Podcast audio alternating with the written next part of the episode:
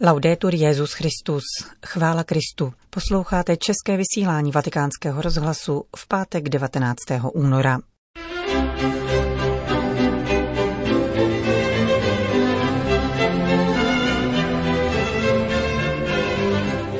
Papež František zaslal video poselství na americký kongres o vzdělání a výchově. Srbská pravoslavná církev zvolila svého 46. patriarchu. A v druhé části pořadu uslyšíte homílii otce Pavla Ambrose k evangeliu první neděle postní. Od mikrofonu zdraví Johana Bronková. Zprávy vatikánského rozhlasu. Vatikán. V krizích odkrýváme své srdce, jeho pevnost, slitovnost, velikost a nebo malost. Připomíná papež František účastníkům kongresu o náboženské výchově, který dnes začal v Los Angeles. Patronát nad ním převzala tamní arcidiecéze, která slaví 65 let od založení a půl století od prvního konání Dne mládeže. No cabe duda que estamos en un tiempo difícil para todos. Není pochyb, že jsme se ocitli v době, která je pro všechny obtížná, v krizovém čase. Jak příhodně tedy zní výzva vašeho kongresu Hlásej příslip. Potřebujeme hlásat a připomínat si, že jsme dostali příslip od Boha a že Bůh tento příslip dodrží. Zároveň máme pamatovat, že každá žena, každý muž a každá nová generace – nese příslip nové vztahové, intelektuální, kulturní a duchovní energie.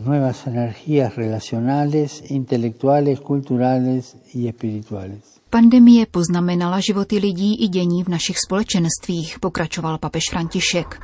Při pohledu na tuto i jiné skutečnosti je nezbytné utvářet zítřek, což vyžaduje snahu, sílu i oddanost všech.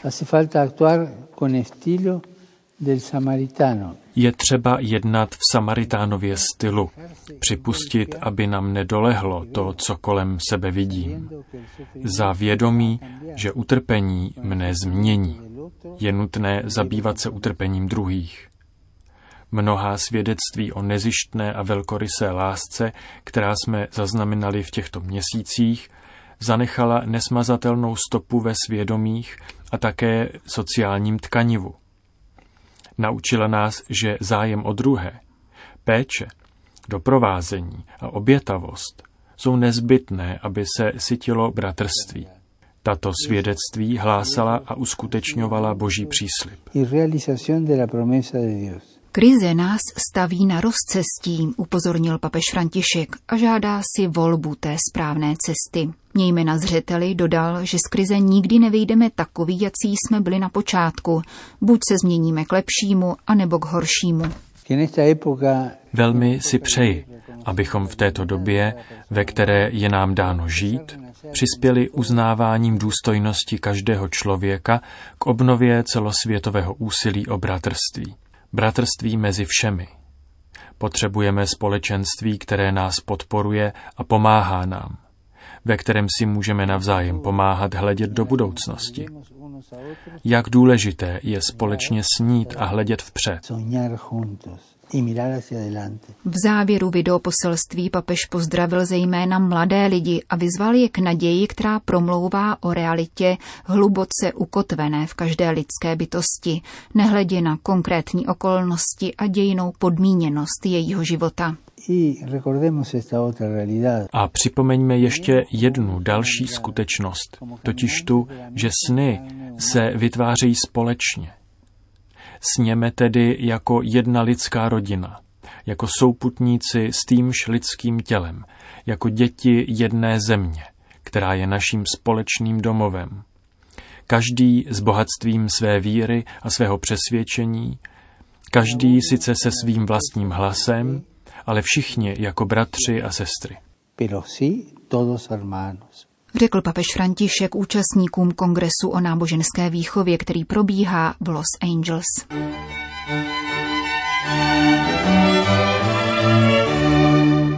Vatikán. Governatorát městského státu Vatikán vydal vysvětlující notu k dekretu o očkování zaměstnanců. Uvádí se v ní na pravou míru, že nezbytnost očkování se předpokládá pro ty sektory, jejich zaměstnanci jsou v častém styku s veřejností.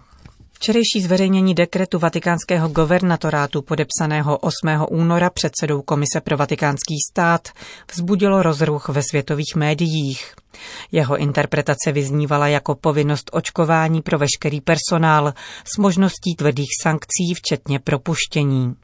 Vysvětlující nota vydaná včera večer odkazuje k nutnosti chránit a garantovat zdraví pracovní komunity občanů a rezidentů městského státu Vatikán uprostřed sanitární krize a vysvětluje, že mezi opatřeními na základě doporučení státní zdravotnické autority může být vakcinace považována za nezbytnou ve specifických kontextech v případech pracovních činností úzce spjatých s veřejnou službou. V praxi to tedy znamená, že v případech vatikánských zaměstnanců, kteří jsou v častém kontaktu s veřejností a nemají v úmyslu podstoupit očkování, mohou jejich nadřízení rozhodnout například o dočasném přeřazení na jiné pracovní místo, kde je riziko setkání s novým koronavirem nižší. Nota upřesňuje, že vatikánské normy v této věci nemají v žádném případě restriktivní ráz, nýbrž mají zaručit flexibilní a přiměřenou rovnováhu mezi péčí o zdraví celku a individuální svobodnou volbou. Srbsko. Srbská pravoslavná církev zvolila svého 46. patriarchu. Stal se jím 60-letý metropolita Porfirie Perič. V úřadu vystřídá patriarchu Ireneje, který zemřel loni v listopadu ve věku 90 let. Podle tradiční procedury probíhá výběr hlavy srbské pravoslavné církve ve dvou fázích. Během první jsou zvoleni tři kandidáti a následně nejstarší z mnichů losuje jméno ze tří obálek náhodně vložených mezi stránky Bible. Záhřebsko-ljubljanský metropolita Perič je považován za umírněnou postavu otevřenou dialogu s katolickou církví, dovolující doufat v uskutečnění papežské návštěvy, která by znamenala přelom ve vztazích. Porfirie Perič je odborníkem v oblasti biblické teologie. Doktorskou práci na téma Poznatelnost Boha u svatého Pavla podle interpretace svatého Jana Chryzostoma obhájil v Aténách. Působil ale také jako ředitel rozhlasové agentury nebo vojenský kaplan. V posledních šesti letech zastával nelehký úřad arcibiskupa pro srbské pravoslavné menšiny v Chorvatsku a ve Slovinsku. Dodejme ještě, že srbská pravoslavná církev je historicky spjata s českou. Když v roce 1929 vznikala první pravoslavná eparchie na našem území, patřila právě pod jurisdikci srbské pravoslavné církve. Jejím prvním biskupem byl Gorast, který vstoupil do dějin v souvislosti s atentátem na Heidricha, když ukryl parašutisty v kryptě kostela svatého Cyrila a Metoděje, což se mu také stalo osudové. Konec zpráv.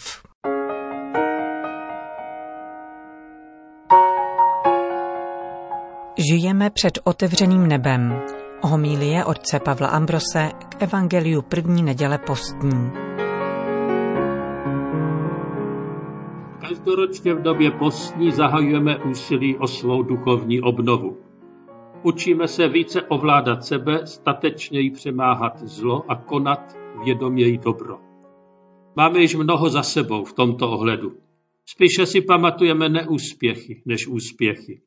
Proto nové odhodlání nebývá snažší než naše úmysly na počátku. Nenadarmo se říká, že když se horlivosti naučíme spíše u noviců než mezi zralými, zkouškami prošlými křesťany. Přece jen zkušenost starších má v sobě jednu neocititelnou přednost. Je spojena s vděčností. Cokoliv dobrého v nás dlužno přičíst jen Bohu samému. Vysadou člověka je svoboda. Oprášíme-li v sobě tři základní slova svobodného člověka, nebude letošní postní doba zbytečná. Která to jsou? Prosím, děkuji, odpusť. Popeleční středa nám připomíná, jak Bůh stvořil člověka. Z hliny země, z pozemského prachu. Pamatujeme si překlad. Hospodin Bůh uhnětl člověka z prachu hlíny.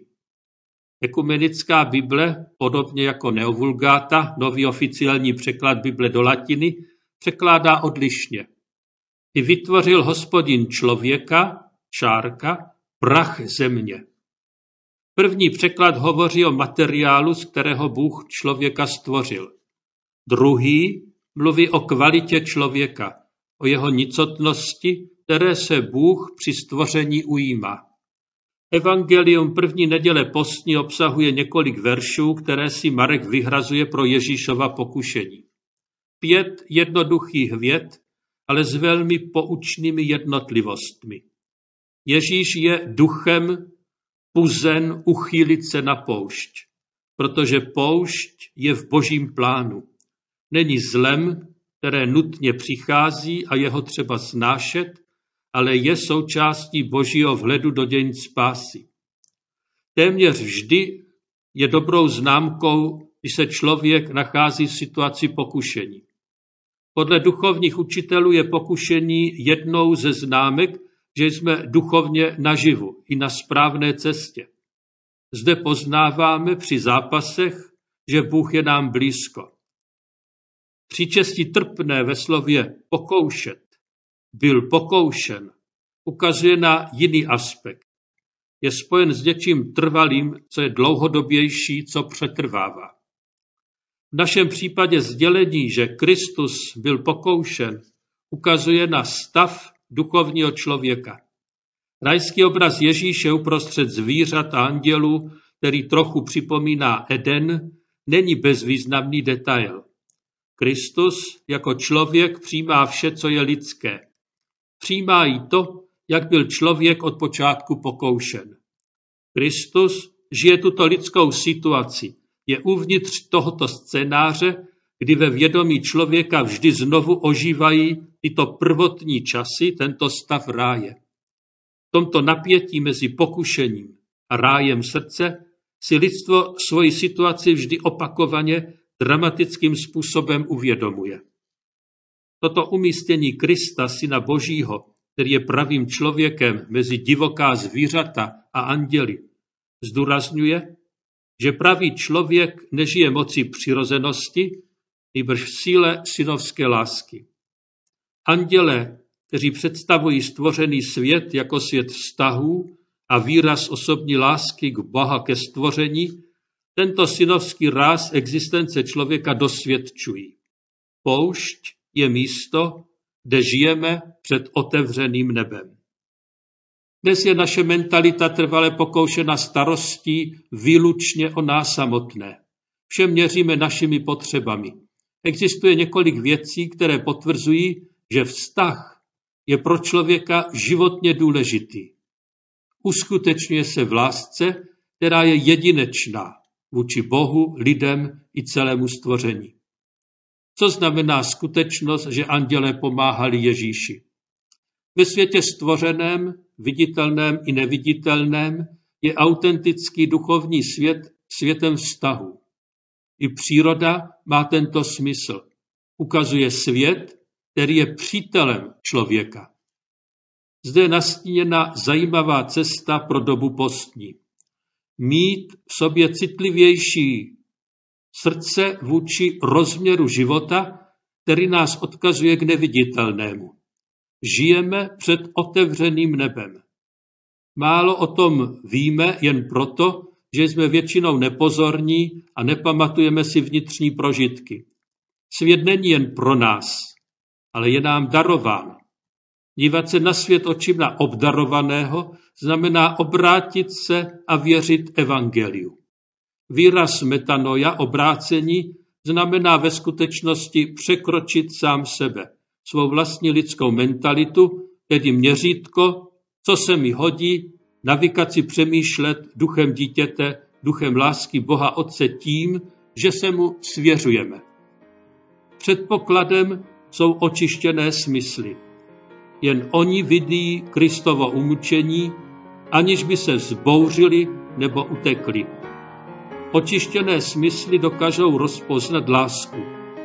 Proto patří k této době kromě modlitby i půst a almužna. Slyšeli jste homílii otce Pavla Ambroze. Končíme české vysílání vatikánského rozhlasu.